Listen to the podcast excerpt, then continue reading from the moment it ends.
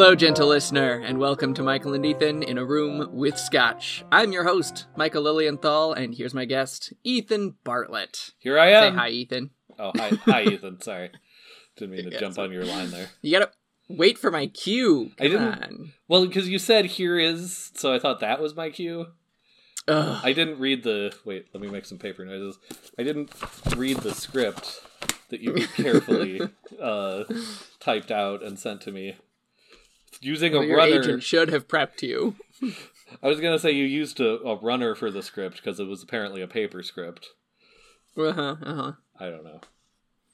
Had him track all that way Yep, just to hand it to you. exactly. Yep. Well, anyway, on this podcast, we're going to talk about books, but we're not going to talk about scotch, even though that's in the title, and books is not in the title. Yeah, it was a pretty confu- It's a pretty confusing system now that I'm just thinking about it for the first time. For the first time ever. yes, we're thinking about it. Uh,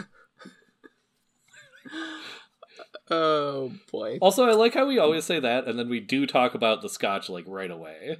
We do. Like we're not going to talk about yes. scotch. Also, the scotch we're drinking is Also, here's the scotch that we're going to talk about for the next five minutes, and then we'll talk more about it later But other than after that, after we've talked about bugs. Other than that, we're not talking about Sketch. man, I, I, Uh, I'm feeling uncomfortably you know- self-reflective all of a sudden. Like, I wonder what other things I don't want to know about myself I'm going to discover here. you know, we might we might discover some unpleasant things about ourselves as we You as we usually go through do. this episode. Maybe, yeah, it's kind of that's that's what the you know. So we've got those those three sort of circles in the Venn diagram of our listeners. Right. Those who are interested in books, those who are interested in scotch, those who are interested in dark self-reflection. Which that that is just the overlap between those two circles. That's not Yeah, a third that's true. circle. That's just where, what the middle territory just is. where those two meet. Uh, yeah, that sounds about right. Yep. That's good. Good. Well, speaking of the scotch that Yes, we're not going to talk about, Ethan, please, please. um, the scotch that we're drinking is Highland Park 12 year old Viking Honor single malt scotch whiskey. I'm so excited for this one. no, me too. okay, so yes, this is a lovely, you know, Viking box. Viking themed box. It's it's from um Orkney, Yes. um, where apparently there is some considerable Viking settlement. Um. Yeah. In, In fact, Scotland? like this is you can fill out the space on your bingo card where I say something pretty authoritative about, but preface it by saying I don't actually know enough to be about the topic to be saying this. Um, as I understand, though, like Orkney historically is almost not Scottish and not Scandinavian, or it's like equal parts both almost. Like it's considered, it. I think, part of Scotland these days. I assume Okay. something that would be very simple to fact check, but I'm not going to. Um, Eh. but it's like it's so far north, I think, in Scotland that it was like at the f- the front of like when when Vikings would come south. You know, it was it was like the first stop. Though I Mhm. want to say, and I might be confusing it with some other islands, Scottish islands, but I want to say some of the history and archaeology that's been done on Orkney suggests that it was much less pillagey of a relationship with the Vikings than a lot of points farther south, partly because it was like, you know, the first the first uh, major stop on your road trip. So the Vikings kind of Hmm. kept it as like a a land. They didn't want to, you know, burn the burn the bridge, so to speak. They'd they'd rather have it as sort of a place they could go peacefully and rest and refuel and whatnot. Interesting. You know how you refuel. Interesting. Um, yeah, you refuel your ships. your longboats. Yeah. and- some more some more petrol, as they say over Yo. there. Um, yeah. Anyway, well, so as I'm opening this uh, this box of scotch, it's got this nice orange interior, and it's also asking me to join the inner circle. wait. You got one of those too, because mine also is asking me to join the inner circle. Oh man, I thought it was special. well, So, I mean, we're both special, clearly. we're both. That's what it is. We're both special. Um, I love the design of this bottle so much. Yeah, it, I yeah, I love it so it's- much. It's very lovely. It's beautifully textured. oh. See, here's the problem. Like, I'm I'm really enjoying the exterior of this. Am I gonna like what's inside? That's the yeah, question. well, that's exactly the question. Um, yeah, and all these all these Highland Park ones have this. They always make me want to buy them just for the bottle because they all have this beautiful like Celtic slash Viking like hybrid art and Right. design and such on them.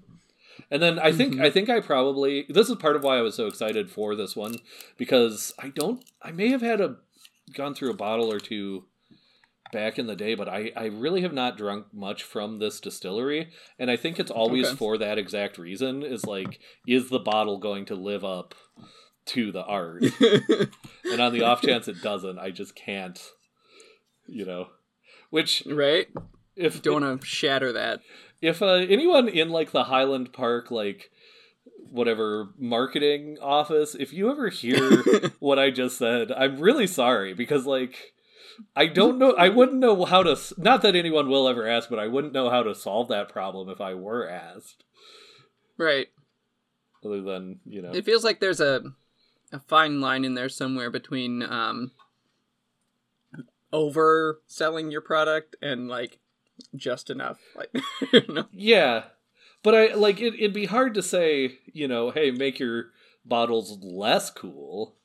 you know make hey can we hey can we scale back like these bottles are really frickin' sweet can we scale back on the sweetness please you know like please make it make it less cool. make it less awesome like that's i see so you can't do that i mean i guess the the real answer is to just uh get me drinking your scotch once and hope that it hooks me Right. So So well, let's uh let's do that. Um but before we do that, let's uh have your wife read the rules. yes i didn't open my bottle prematurely hey karen come and justify my action please Rule 1. Once the scotch is poured and the glasses clink, the scotch must not be mentioned at any time. If anyone mentions it, they lose. Rule 2. No one's mother should be mentioned in any pejorative sense or any other sense not directly indicated by the text of the book being discussed. If any mothers are mentioned, the mentioner loses. Rule 3. Ethan must never say the phrase first paragraph. If he does, he loses. Rule 4. Michael must never say the words vampire, vampiric, or any derivative thereof. If he does, he loses. Rule 5. If anyone has to use the bathroom during an episode, he or she loses. However, this should not stop anyone from doing so because this podcast is anti UTI. Rule number 6. The wives are entitled to one glass of scotch or some equivalent beverage. Rule number 7. If four scotch centric episodes pass with no losses, then everyone loses. And what happens if someone breaks the rules? If one person breaks a rule, they receive a punishment in the form of a verbal stunt chosen by the person who did not break the rule. All that being said, everyone, drink responsibly. Yeah, Ethan. Yeah, Michael. Gentle, listener. thank you karen Thank you so much, Karen. All right, now we will. Yes.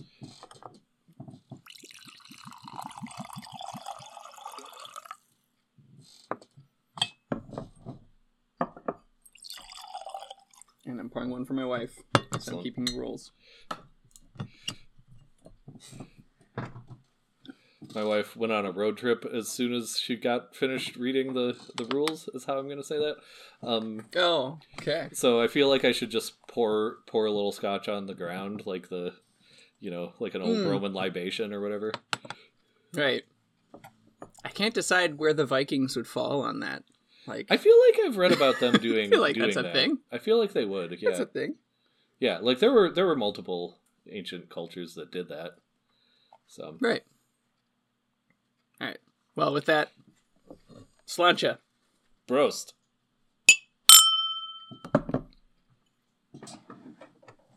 made my delivery. If, And now, if Sarah saying about taking the garbage out gets through to the audio, I'm definitely keeping it. By the way. thank you. All right. Oh, so now that we have prepared ourselves, Ethan, the Yes. book that we are discussing for this episode is Snowflower and the Secret Fan by Lisa See. yes. Uh, I'm gonna just right out the gate let. did you? Did you just get robbed? I did. I did just get robbed. Well, I guess this episode will be more fun for me than for you. Yep. um. Well, anyway, right out the gate. Oh, I was going to explain. going to- Sorry, I was going to Yes. explain to the gentle listener what just happened, but then I realized. Yes, please do. I realized I would lose. Oh, okay. Well, I was gonna let you lose. Oh, I see. Okay, yeah. but all right. Sarah took away something Well, that's very precious to Michael. That's that's what we're saying. Uh, no, I didn't lose. You almost made Ethan lose. Which I assume was your plan. Yes, that was that was the plan. Good good effort, dear. Good try. Thank you. Um, so yeah, Snowflower and the Secret Fan by Lisa See. And right away, I'm just going to give our listeners a chance to read the book. Yes. So Now, rather than wait and talk about it for 15 for an minutes, or for an hour. um, but yes, Ethan, did you have something you wanted to say? yeah, at this it- point it, has been brought to my to attention. clarify things. yes, it has been brought to my attention that it's possibly a little bit confusing when we tell people to pause the podcast, go read the book, and then come back to the podcast. Um, and I understand that uh, because my style of humor is is really predicated on someone in the room not understanding that a joke has been said. Um, hmm which you know falls flat a lot because when there are only two people in the room and i'm not the one who doesn't understand that there's been a joke sometimes i just come off like i'm not funny. But anyway uh the the point was which yes does imply that i am objectively funny anyway. Um Yeah, right. the the point being that yes, there has been some confusion about whether this is a joke or not, and I think the real answer is it's as much of a joke as you want it to be.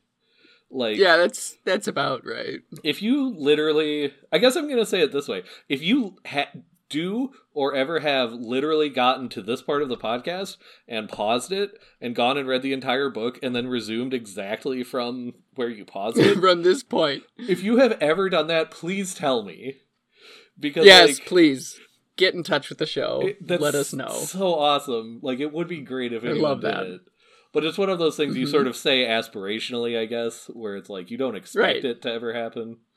Yeah. So I don't know if Like, that. by and large, I expect two types of listeners coming to it: those who have read the book and are interested in the discussion about the book, or those who have not read the book and don't care to read the book. They just want to hear. Well, I, let me let me rephrase that. They they don't necessarily need feel the need to read the book before listening to the podcast, Yes. whether they plan to read it after the podcast or not. Right. And I frankly like I think I welcome both types of listeners. I mean, at the level of podcast we're at, I can't afford to not welcome any listeners, but um even so I, like, I don't think I would I don't think it's rational to assume that someone would start listening to a book podcast and get to the point where we say pause the podcast, go read it, and then come back and Right. expect them to come to it wanting to listen without being spoiled without having read the book. You know, Yeah, I'm going to uh, I'm to assume that that sentence made sense. it did. It did, I'm sure. Like like this is Let me- this is me Let charitably me assuming chart that best. out for you. Yeah. And I will know in the edit. So Yes, you will. You will. You'll hear it again. And it frankly if it if it did make sense, I might sort of re chop it up and scramble it so it then doesn't make sense so that I sound like I'm right in our exchange just Right. now because that's the kind of power I have as an editor. That's mm, yeah. hmm You're you're threatening me with a deep fake. I don't think it would technically be a deepfake because it would all be your words. That's true. That's true. Uh, but I mean, you so you are you are holding the, you know, I was trying to think of a chess metaphor because I'm not going to hit us with any more sports metaphors. I'm done with that. Anyway, your your That was last your uh, pair of pocket aces is the fact that, as we know, I do as little work editing this as That's- I feel I can get away with. that's- So that's your chess metaphor. no, Not- I I, I, not I, not chess, Mister Spock. That's poker. I, I, I, was- I, was, saying I was like abandoning the chess metaphor because I couldn't oh, okay. think of one, but I wasn't going to go into sports, so I settled on poker. So you got it. Okay, I Yeah. see. In case, Well, that works too. yes. So anyway, So all that being said, gentle listener, go ahead, pause the podcast and read the book, and then come back if you want to do any of that. all right, now you're back. There you're back. Yes. Excellent so work. now we're going to talk about it, and we don't need to worry about spoilers because if you're still listening, you don't care One way or the the other, you don't care. one way or the other. Yeah. That's that's more or less the point. It's Right. kind of just a gatekeeping spot for here are spoilers. We're gonna spoil it. Yeah. Just be prepared for the spoilers. Exactly. At this point, like we've we've washed our hands like Pontius Pilate. That's right. your blood is on your own head. Exactly. Um. All right, now Ethan, I want to just preface this book by saying it almost falls into the category of books that I wish I had more context for. sure. before talking about. Um, simply because of the setting um, and the, well, the they're really just the setting and Sure. the experiences that the characters go through because of that. Um, it's something so foreign to my setting Right. which is that, that's not exactly it because you know you can have like a fantasy setting that's completely utterly foreign but i wouldn't need quite that much context for it You Well, that's what yeah, and well, that's that's an interesting statement. Sort of depending on how you're defining the term setting, context, and Hmm, mhm. familiarity, because yeah that's fair um, I've I've encountered I have encountered them, but I've encountered very very few like fantasy or science fiction settings that actually felt completely alien to me. Um, mm, and you know this this isn't necessarily none of what I'm about to say is necessarily a bad thing. Um, but you know, fantasy just just to focus on fantasy specifically, like the the tropes of both like what's what's called epic fantasy as well as sword and sorcery, um, hmm by and large are built out of sort of a European um, mm, literary tradition and also out of a, a version of European history, a very um, uh, possibly idealized version of European history, so that like mhm. everything that's likely to be in most of those books are, are like concepts that I'm familiar with, um, and that like as a Yeah. as sort of a Western reader, I could be expected to be familiar with either from actual history or from like older stories that come out of that history. Like, you know, a wizard is a is a uh, stock character in many modern fantasy books, but like you Mm. can just say the word wizard and there's a whole you know tradition coming out of fairy tales and folklore and um other things like that that like you know i have i have a lot of context for built in Mhm. so like and this is this is actually a phenomenon i've encountered before but um both novels and nonfiction books that are set in history that are written by someone who really like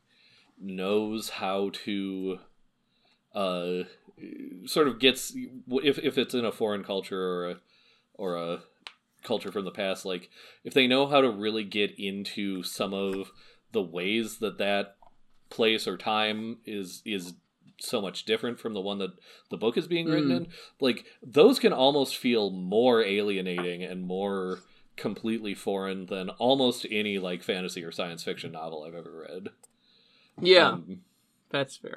this is going to be a weird comparison, but like Hmm. one of the because I, I I agree with you. This is partly a long-winded way of saying I agree with you as far as like the context feeling. Though I think I, I do think Lisa See does a really brilliant job of um writing for a Western, you know, Mhm. clearly American audience of Right. putting us in there in into that context and and giving us what we need at least to understand the story like giving us a lot of that um in a mostly elegant way there were there were a few bits where it was kind of just clumsy but um A little bit. I do want to talk about a little bit of that in a bit, Yeah. but I'll let you finish. uh I'll but let you finish. but so my thank you my point is um or the or the, the comparison i was going to make rather is um uh the last book i remember reading that was specifically a novel set in a historical period um that made me feel this much like i had been it, it was almost like a, a what do you call it when you when you start to live in a foreign country and um Oh, culture shock. Yes, thank you. It, it almost felt like culture shock. It felt that alienating, but also like Mhm. that much like I was there. Uh, the last Mhm. one I remember doing this, uh, giving me that feeling with, was Cormac McCarthy's novel Blood Meridian. Um, Oh, okay.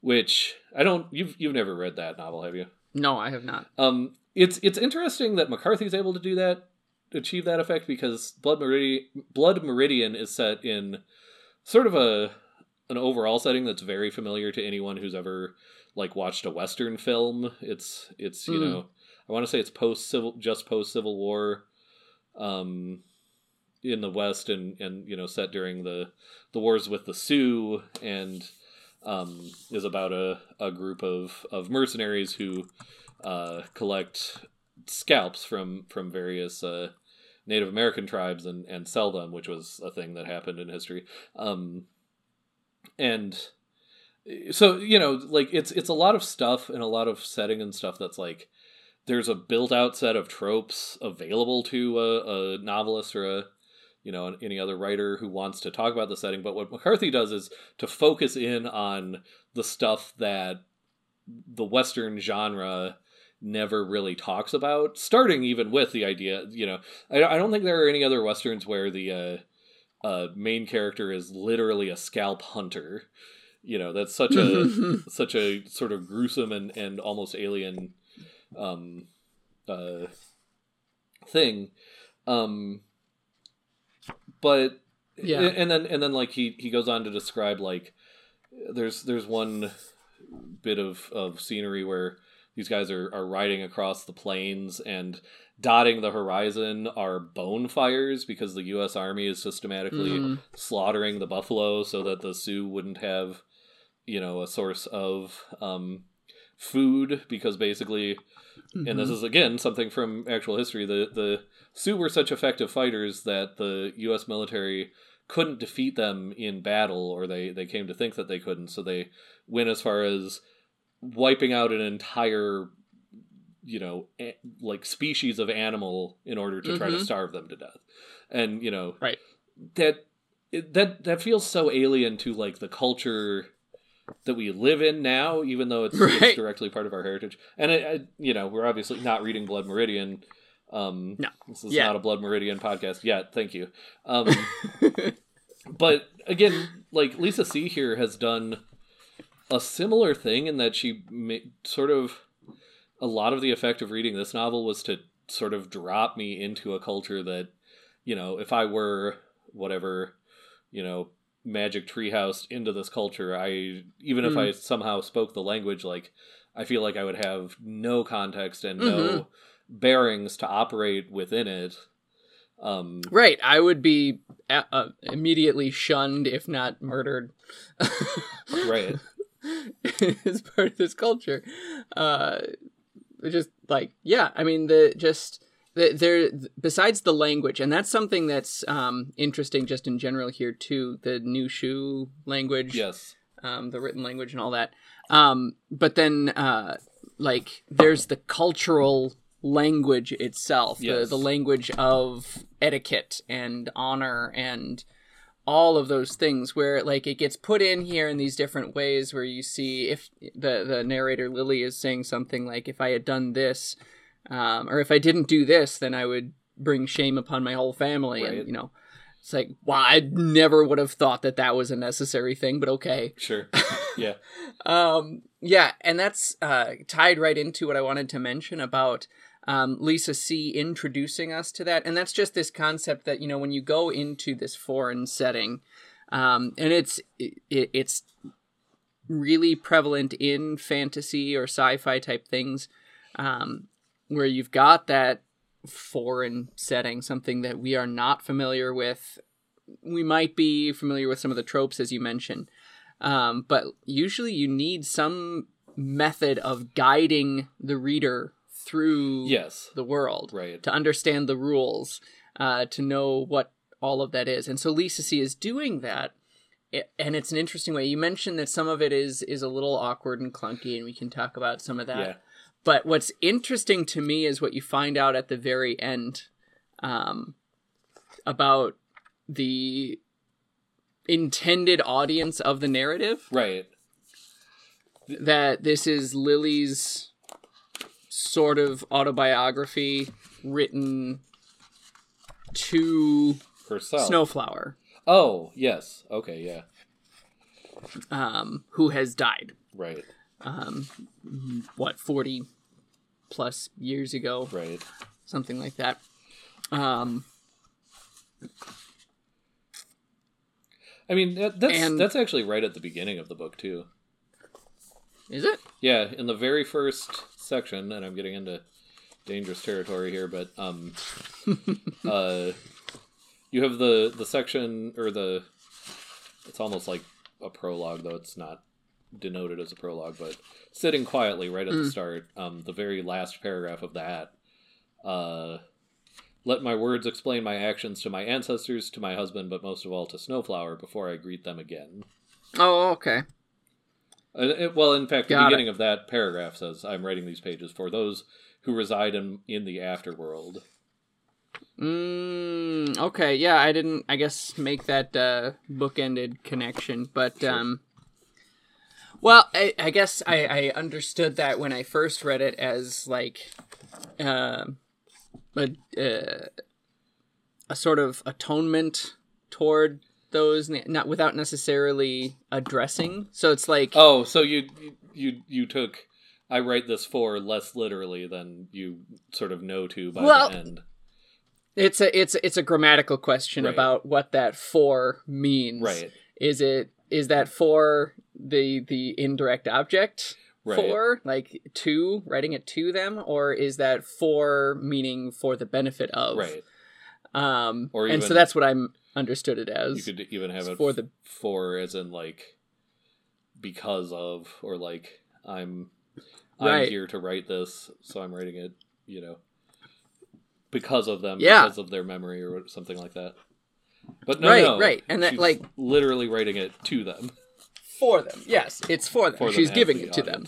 Yeah, which like you know if if you keep that last paragraph of the first little chapter section thing in mind as you're reading and then you get to parts where like things are burned with people so that it goes along with them and stuff Sure. you should understand that you should be able to pick up on exactly that i didn't until the end Oh well. um so there's there's my admission of guilt Well, I mean, um, that's- for this that's always- podcast you can kick me off if you want me to but no Wow, that's that's a really powerful sword you've put in my hands. I'll have to Have to think about that. You will have to change the name of the podcast or find Oh, you're another right. suitable Yeah. Michael. And either of those is so much work, so I I probably will let you stay. Um, Well, thank you. you notice I said probably just to set up like Probably. a you know good work, Wesley. I'll most likely kill you in the morning. Um, Yeah, I know. uh, anyway, um, oh, I, well, no, I was gonna say like as far as your admission of guilt, like this is why we always say we intend to read every book again. Like if we like a book on this podcast, Exactly. it's another one of those you know Michael and Ethan bingo sheet. Uh, things where it's like Mhm. if we like a book on this podcast, we, you know, almost always on somewhere on the episodes where we discuss it, we'll say, "I want to reread it," and it's because of things like this, Mhm. because the the experience of reading a book a second time, um, is inherently different. But if it's a if it's a good book that's that's worthwhile, um, usually it's different in in a lot of really interesting ways. Um, so you know, you just like that's that's sort of this is really sort of a classic example of of why why people who really love you know literature are always talking about rereading things or reading them multiple times because it's like Mhm. you re- you reading that first section for the first time you couldn't know what the conclusion of that ambiguity was what what version Right. four she meant um Right. so Well, and I, would- mean, there there are hints even at the end of that paragraph too that like let my words explain my actions to my ancestors, Right. to my husband, but most of all to Snowflower before I greet them again. So like there is some of that explicitly there, but it's Right. also again this totally foreign context right that um I wouldn't necessarily get the full idea of until I read the book. Well, and I'll admit, I um, when I read this this this first section, I uh, I didn't I didn't sort of think about the idea that this is this is written for my ancestors or with them even as my audience. Um, what I hooked Hmm. onto is the idea that uh, my grandson's wife has promised to make sure that these pages are burned at my death. Um, oh sure. so I, I hooked onto that more so. Um, and oh sure. th- so throughout, what I was keeping in mind was much more that, uh, you know, I, I sort of I sort of lost track of the idea that this was for these these dead who have gone before, but um, I was keeping in mind that this was basically her writing to herself. Functionally Hmm. speaking, it was you know her ex- Effectively, yeah. almost you know that that Walt Whitman thing of I'm explaining myself to myself. Um, Yeah. and I don't think that that's you know, first of all, it's that that if I'm right about that, and you know, I might argue that I'm that that was uh, an incomplete understanding of what was going on. Um, but you know, that's that seems not inherently invalid to me at all. Like Hmm. uh, a lot of writers talk about writing to find out what they think that you don't necessarily understand something until it's until it's written down even though it's been in your head so you know the idea of a woman at the end of her life trying to write out this whatever the story is and to to figure it out and reason it out as well as that thing that we always say about you know a, a text is uh, or a, a novel is um a version of courtroom uh Yeah. testimony like this this that that uh that last paragraph there is like one of the clearest ways that I've ever seen that written into the text of a novel like you know so right, of- and it's like a different shade of that Yeah. too it's it's a it's a defense testimony with an explicit audience yeah defense testimony looking for the, justification in the afterworld yeah right? defense testimony to the ancestors. Um, yeah. which is interesting you know because it certainly it certainly goes to uh um you know chinese chinese uh culture and and religious stuff that i certainly am not at all qualified to to really talk about no. but, um, but it's an interesting parallel to christianity too because you know in, in christianity there's often in in especially medieval theology though before and after as well there's always there's a lot of courtroom style talk you know justification and and uh, right. so forth. And you know i'm not trying to claim that claim anything really. I, I just thought that was an interesting parallel. It is it is just an interesting parallel right there that that's that's what's being sought through this yeah that is that is a similar sort of something about that religious impulse maybe crosses Yeah. cultures and um yeah. but it, it, maybe it's part of human nature to feel that you know as you near the end of your life that it's the people who went before you that will be judging you you know that there's there's something inherently inherently human in that feeling. Okay um here's a here's a question for you. Yeah that maybe we'll will. I, I wasn't intending necessarily to ask this question, but it occurred to me just now. Sure. Um, as, as you mentioned, you know, as you feel yourself coming to the end of your life, you feel that that sort of need to do that. Why did Lily wait until she was in her 80s to write this down? That's a really good question. Um, and I don't know that I necessarily have an answer. Um, I wouldn't expect you to have an answer. Just But- like, I mean, there's something about that that's like, I don't know. I think, and I'm start. uh, What I'm struggling to come up with is examples for the thing I want to claim, which is that mm, there are, you know, examples of people in real life who have written, you know, memoirs or autobiographies hmm, towards the end of their lives when whatever they were famous for or known for happened much earlier. Um, mhm. so I think that there's a there's another very human, you know, idea to wanting to leave some record behind or to just sort of resolve or figure out something that has gone before you in life. Um, You're you're you know that I don't know. It, it's like your last chance to figure out what you what the heck happened here. Um, yeah, yeah. you know like that that again feels i can't think of any good examples to back it up but it feels like a, another very human very very Mhm. uh human nature based uh impulse Sure. Um I, I I'm I'm wondering about this too because there's something else that uh stuck out to me that I don't know if I saw fully explained sure on in uh, my copy it's on page 252 right at the top. It's it's the second page from the end Sure, of yes. the novel proper. Um and it says all of that is in my official autobiography. Um where she's just talking about um her husband's oh yes her her husband and uh, his, his life and all that. Um, and so that I don't does does it explain the fact that she has an official autobiography anywhere else? i don't not that i recall.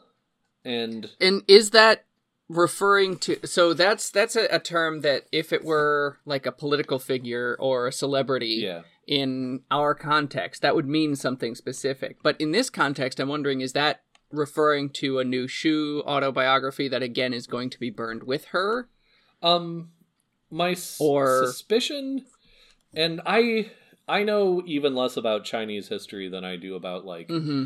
almost any other you know major area of history i know i've read a little bit about it i know a little bit about it and um i i want to say that uh china china has a long history of people in basically positions of any status um just writing down an official sort of account of their life.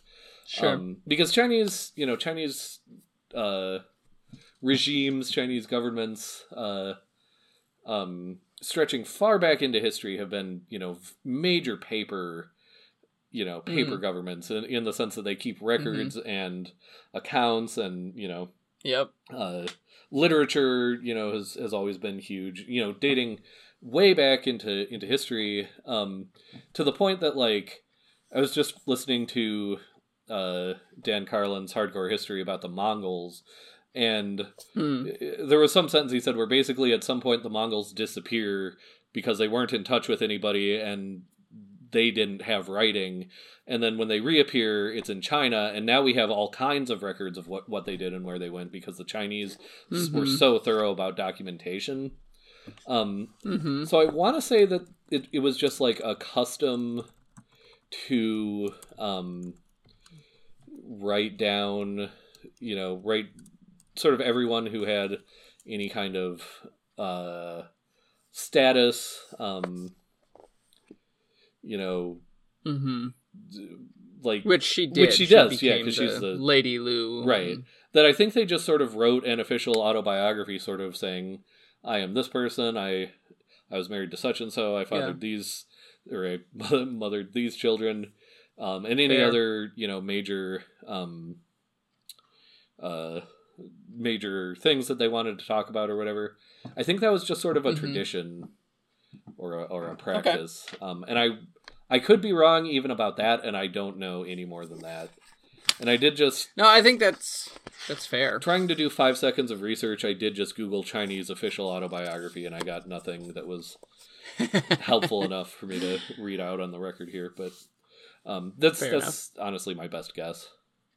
And I think That's all right. um, I, I don't think it was written in Nüshu because I think the the Yeah. specific um, first of all anything using the word official there really tells me that it was for some kind of record keeping, some kind of government related thing, Hmm, and so that wouldn't be written in Nüshu.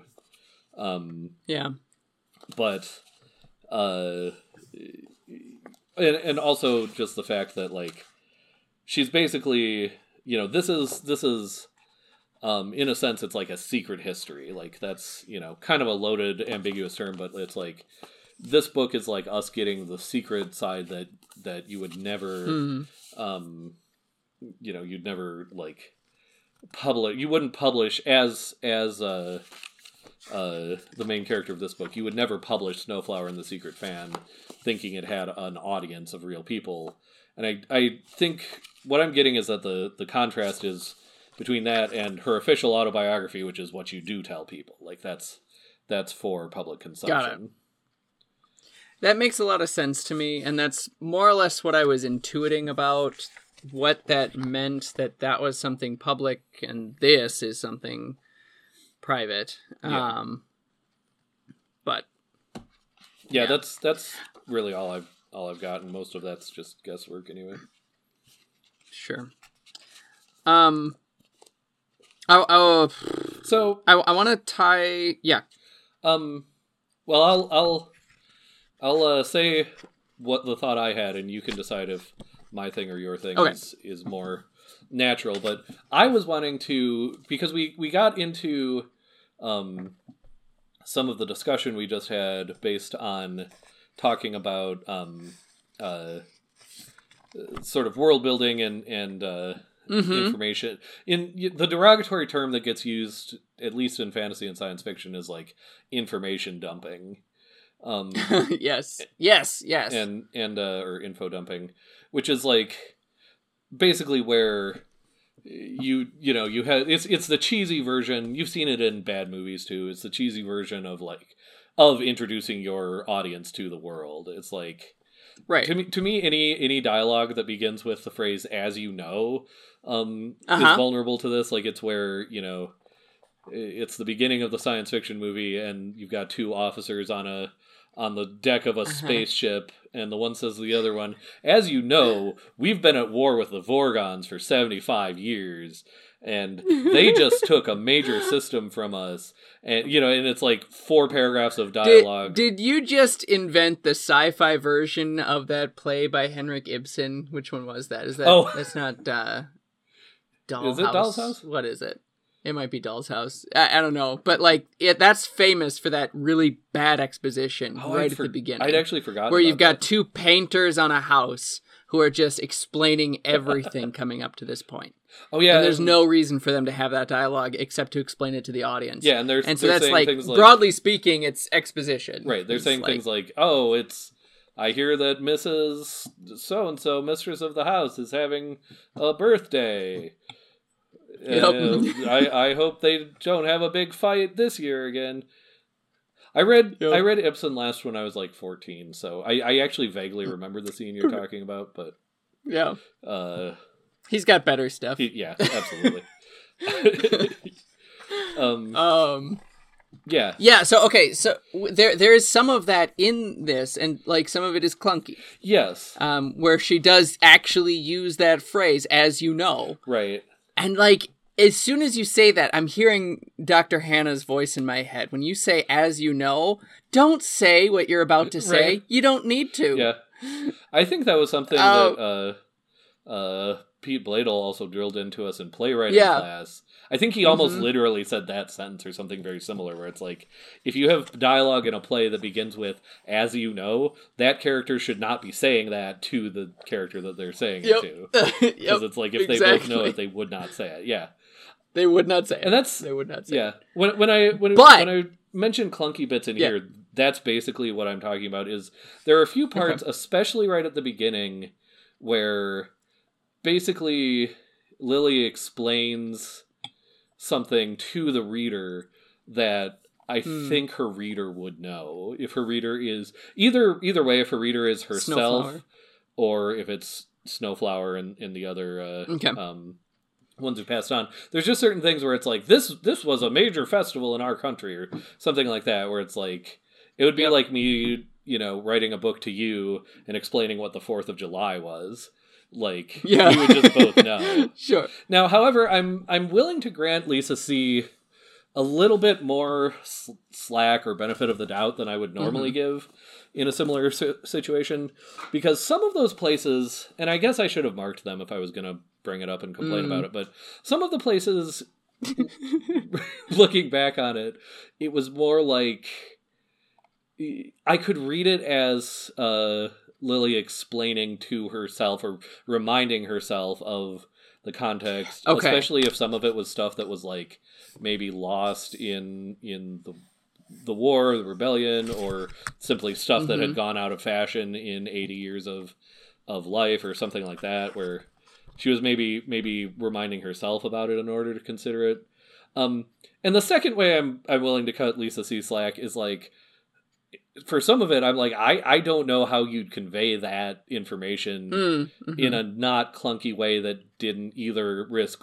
alienating your readers or losing a bunch of them or um just that was even clunky or something you know it was much more took a lot more time or, or space or whatever yeah. um so sometimes it's like i think uh some writers talk about the idea of uh clarity first and then cleverness that you make sure that you're clear Mm. before you before you're clever and sometimes you That's just fair. have to make sure that you're clear um and i could see Yeah. you know in some of those places i could just see a writer making that compromise and i certainly didn't think i could do it any do what she's doing any better than Yeah. did. so you know Right.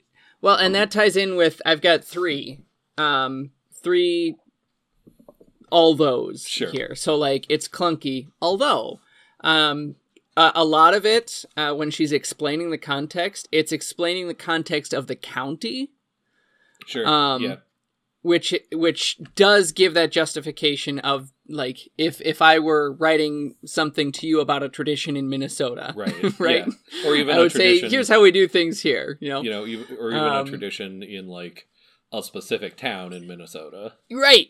Yes, exactly. So some of that is there, not all of it, but some of it is Yeah. there. So that's that's one thing that covers that. Um, another thing that like you touched on a little bit is like how would I even do it better, and that connects to this this although that I have is that this book is intensely researched. yes Um, like she traveled to this county yes to research this book. yes so I yes, you go. Yeah. Go for it. Uh, anything you can give me. Absolutely. Yeah, exactly. I'm not going to complain about I'd, it. I'd rather have that Um, information even if it's delivered a little bit clunkily i'd rather have it than have you keep it Yeah. out um, just because some jackass like me was going to you know complain about the clunkiness or whatever Right. Right. Right. Yeah. Um and then uh, the the third thing that I have is related to what you said about um, how she might be like reminding herself of some of these things, and I think it goes maybe even deeper than that too. That this is like a diary, like a like a journal, and so she's just writing these details as they come to mind. yeah uh, a little bit, and so it's like, uh, and, and you know, the fact that we have that rule about exposition and like don't do that right means that we have the impulse to do that, right. And so she's this is her impulse doing that, yeah.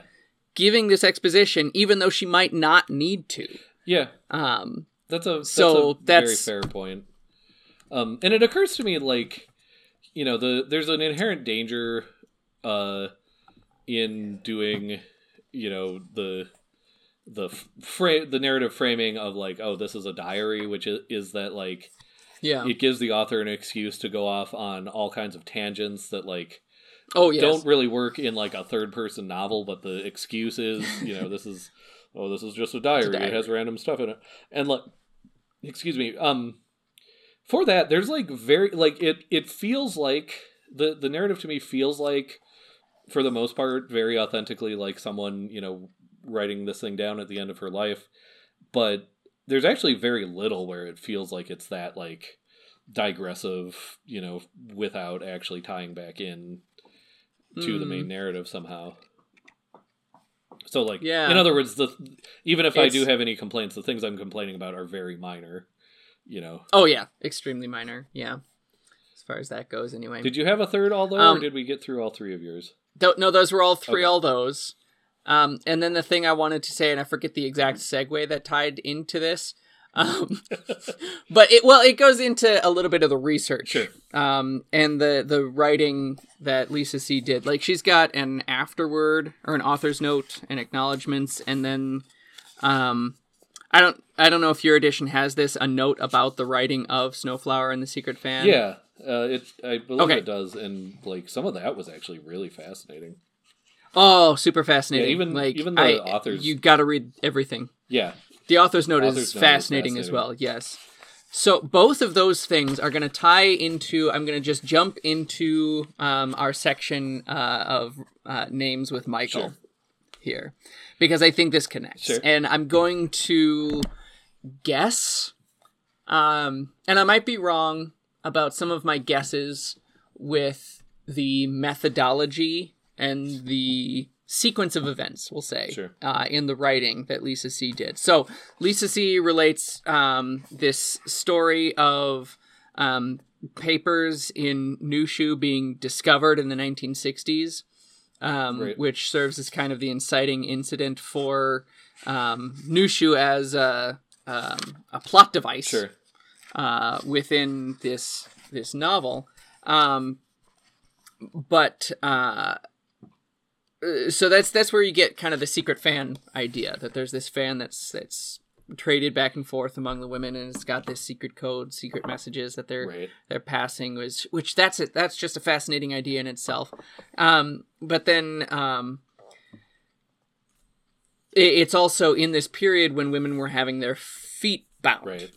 right? That it was very common in the 1800s, and I did like figure out when she was born. She was born in 1822. Sure. Um, Lily was, uh, which means would she live until 82, 84, something, like, that. yeah. So like right after the turn of the century, um, she barely outlived Queen Victoria. Um, Um, I'm sorry to break this to you. That that is just explicitly said at the beginning. no, what? Yeah. Uh, there's a page before the just the the page that's it's it's to the right of the uh, copyright page with all that stuff on it. In this novel, I have followed the traditional Chinese style for rendering dates. The third year of Emperor Daoguang's reign, when Lily Oh, was born in 1823. wow, I didn't even look at that. Um, well, good work. You did it. You did it the hard way, which feels, I did it feels myself. pretty on brand, Mister. Uh, I, copy all of Like- J. Alfred Prufrock. hey, I'm like a toddler. I do it myself. um, not that I have two of those running around. Right. Um, anyway, um, so yes, okay. So there, so that this period of time when uh, women's feet were bound, Yes. um, she introduces herself as Lily. That's this character's name, and um, she does say it explicitly at some point too. Yes, uh, page thirteen in my edition, um, where I I don't know if it's it's described this way anywhere else, but the third paragraph in soon enough we heard the sound of four pairs of lily feet Oh. come quietly up the stairs, Yes. and lily feet are bound feet. Right. Um, that's a term for it. So Lily is the one who embodies this image of the woman with bound feet. Sure. Um, that's that's so that here here's here's the sequence of events that I'm uh, envisioning here that Lisa See did. She's got the fan. She's got this idea of this secret writing. That's really cool. Uh, uh, and these these women with bound feet. Okay, so the character is the the lily footed woman Lily Right. uh, is is this woman. But what about Snowflower? I think Snowflower came last. Uh, I think the name uh, for Snowflower came much later because um, in her note on um, uh, this uh, the writing of, of the novel. Um, note about the writing of Snowflower and the Secret Fan. Yes, um, she talks about how halfway through writing the book, she was in a coma. Sure. She got into an accident and was in a coma, and like then part of the novel, like a big part of the novel, came to life in her experience after that, noticing who cared about her that was surprising and who didn't care about her that was surprising. Sure. That uh, she didn't get the, the the love and support that she ex- she needed from those she expected to get it from. She got it elsewhere. So um, that sort of complicated grief process there um, is tied in here with I think the identity of Snowflower because a snowflower is a white flower Sure. and white uh, is in Chinese culture a symbol of death, and so Snowflower is one who is is going to die and symbolizes all that grief, um, uh, and guilt for Lily as well. So you know it might have been uh, on the table for a while, but I think it was. I think the name Snowflower for the author was solidified much later. I might be totally off on this. It might have been totally the opposite direction, but that's my impression uh, Well, this of is this this is that uh, based on my interpretation of names with Michael. you did it in in the wrong order, but this is that good Michael and Ethan bingo, uh, bingo card space of claims not to try to read the author's mind, spends ten minutes trying to read the author's mind. yes. exactly. Yes. we re- we really need to make these bingo cards. You didn't you? point. You sent me a mock up of one that was very good. I did. I think it. I did. It was a partial one anyway. Yeah, it had one or two. There were one or Yeah. two things I wanted to add, and I don't remember what they were. But Yeah. yeah, we'll work on those Oh, and it's get just a those quick little- to the merch store that I think still exists. Right. It's out there somewhere. yes. So that's that's like my my conceptual thought behind this. Um and that uh that that guilt and grief that's at the center of this book which which does itself come in unexpected ways. You know, as a western reader in the 21st century, reading this novel and knowing it's about foot binding, you expect to just hear about the horrors of foot binding Right. and how this is just a horrible thing and how bad the, the women were treated and stuff. But Lily doesn't react to the foot binding that way. Yeah, Like, yes, it was painful. Yes, it was awful. But she's also like, there was a purpose behind it. And I accept the purpose yeah, for it. yeah. Yep, that's And that's, and I think that's, that's enriching to the novel. That, that it's not just demonizing this practice outright. Yeah, and this is this is something I'm I kind of thought I'd say for the next episode, but since you've you've given That's me okay. this, uh, you've thrown the store wide open for me. Um, is Yep. that like a thought I had while reading, especially the first sections, the first you know few few sections of this novel was, um, we talked a lot about, especially in, um, most recently in um, our big book, I Am a Cat. Um, Mm, as well as back on on the uh, Lost in the Cosmos episode, and I think it's come up in some intervening episodes.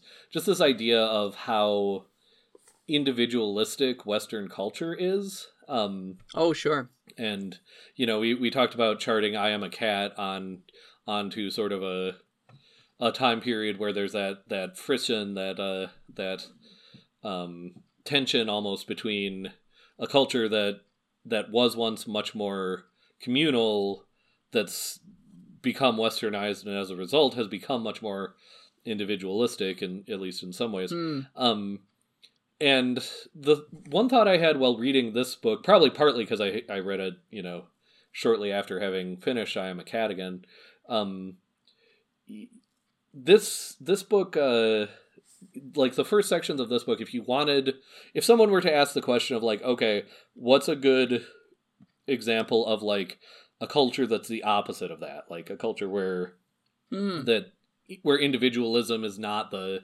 the most valued thing um and it, obviously it's fiction but certainly as like a, a Right. thought experiment you know um if nothing else like the first sections of this novel would be would be one place i think i might point someone to like uh Sure. it's it's so clearly and and you know again most of the exposition as far as this goes is like brilliantly done laying out a Mhm.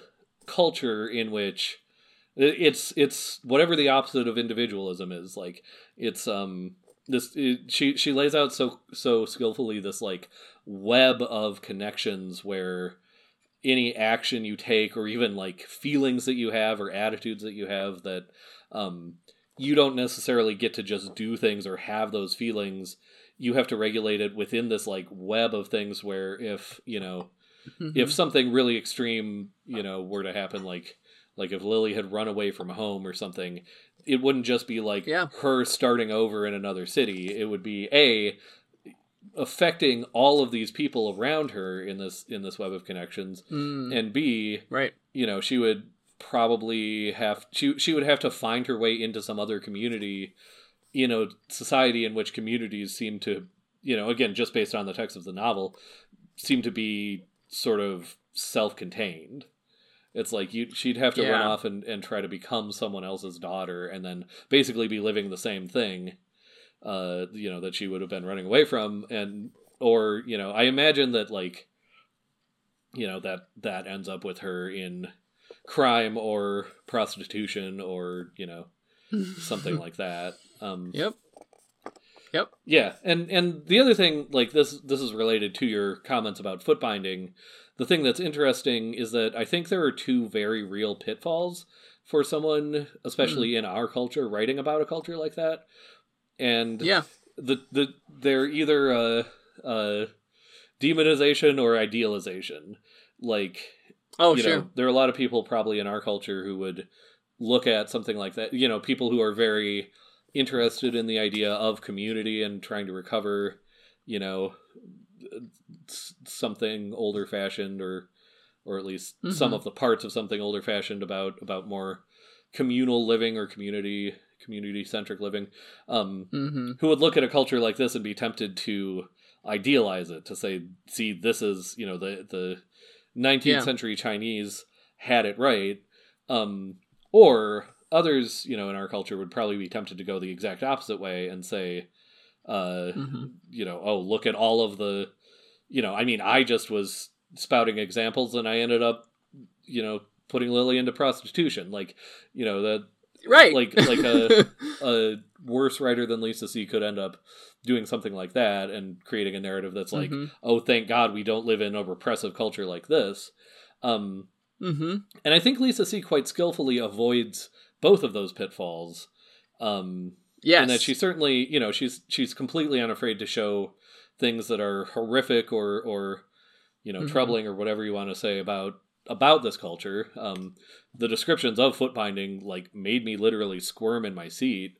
Um, Oh, absolutely. but she's also very skillful about weaving in, you know, some of the things that are, you know, sort of the reason that this culture sustained itself. Like, no, I don't think any human cultures sustain themselves without having some parts of them that are that are um good, you know, good for people that or that Mm. that that make people feel good, Mhm. you know, the um right. so so it's like it, she really gets gets both both the good and the bad and really i i think um manages to avoid a judgmental stance either in either Mhm. direction which you know for Mhm. i certainly for the type of novel she's writing and i think for novels in general is like your ba- your basic job like um Right. you know if if you're gonna write a sermon you should just write a sermon a novel is something very different. Exactly. Yeah. I, I I will say that the one thought as I was reading this and you know thinking about those two pitfalls, um, the the other book that I think rides the line fairly well, Yeah. um, which is actually where I was introduced to the idea of foot binding, is The Good Earth by Pearl S. Oh, okay. um, which uh, I, I remember it more or less being treated similarly in this sort of just no nonsense matter of fact like here's foot binding Sure. here it is and like barf Right. but also like here's the culture that was going Right. along with it um so that's yeah that i i i don't know if lisa see read the good earth Oh, I- it, it takes place around the same time i don't know if it matters Um, I mean, it would be interesting. it's- to fine you know if without. Sure. I mean, if if uh, it would be interesting to compare them to see because you know I have to assume she probably has read it just based on Sure. her own interests and and you know Mhm. literary traditions And that she's writing in. Prolific author Right. and Um. such. Yeah. So you know, again, theoretical grad school paper would be interesting to read this novel as a response to The Good Earth, but I don't know if it was intended that way or if that would be a an actually legitimate reading. But It'd be a good grad paper either way. Yeah, exactly. doesn't have to be intentional for a grad student Yep. to analyze it. Oh, and on that note, anything, any, anything you want to say to close out this this episode? No, that's Here, uh, those are all the thoughts that I had. Um, which All is going to be awkward for you next episode because I have nothing more to say about this book.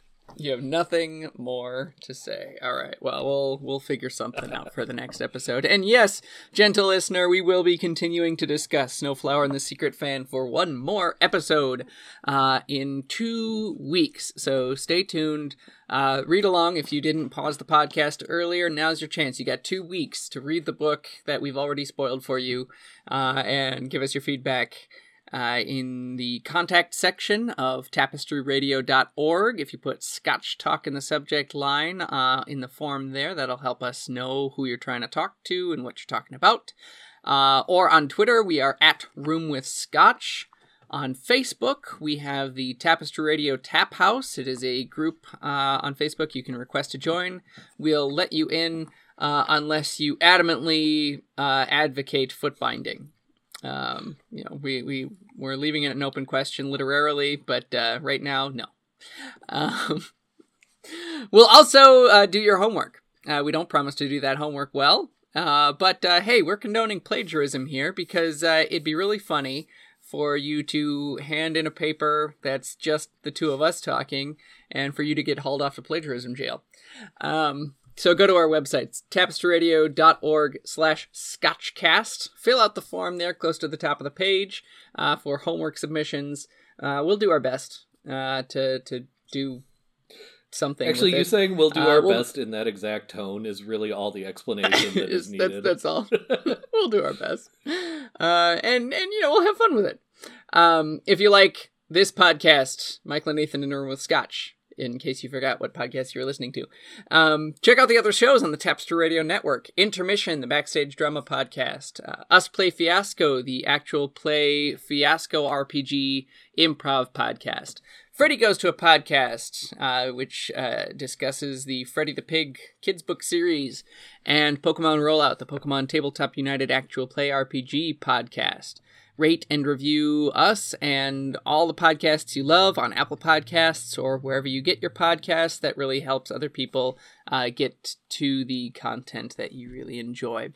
Ethan, where can they find you? Uh, I am on Twitter at Bjartlett. That's B J A R T L E T T.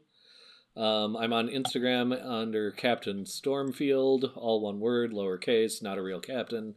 Um, I occasionally post landscape shots. Uh, I haven't in a while, so it's not real exciting. Real, I'm not real exciting on Twitter either. But if you try to contact me either Yeah. of those places, I will probably get it because you know, you know how when you haven't posted anything on Twitter in weeks and yet you still compulsively check it three times a day to be like, "Am I famous yet?"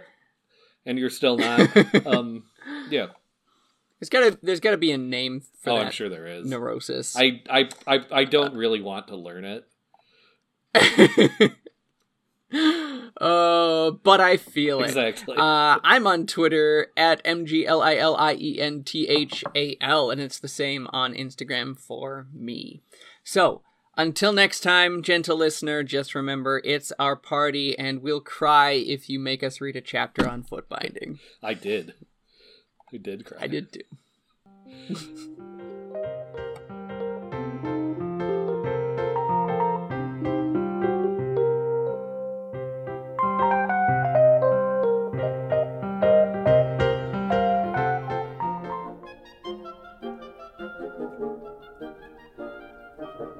Obscurantism and obfuscation.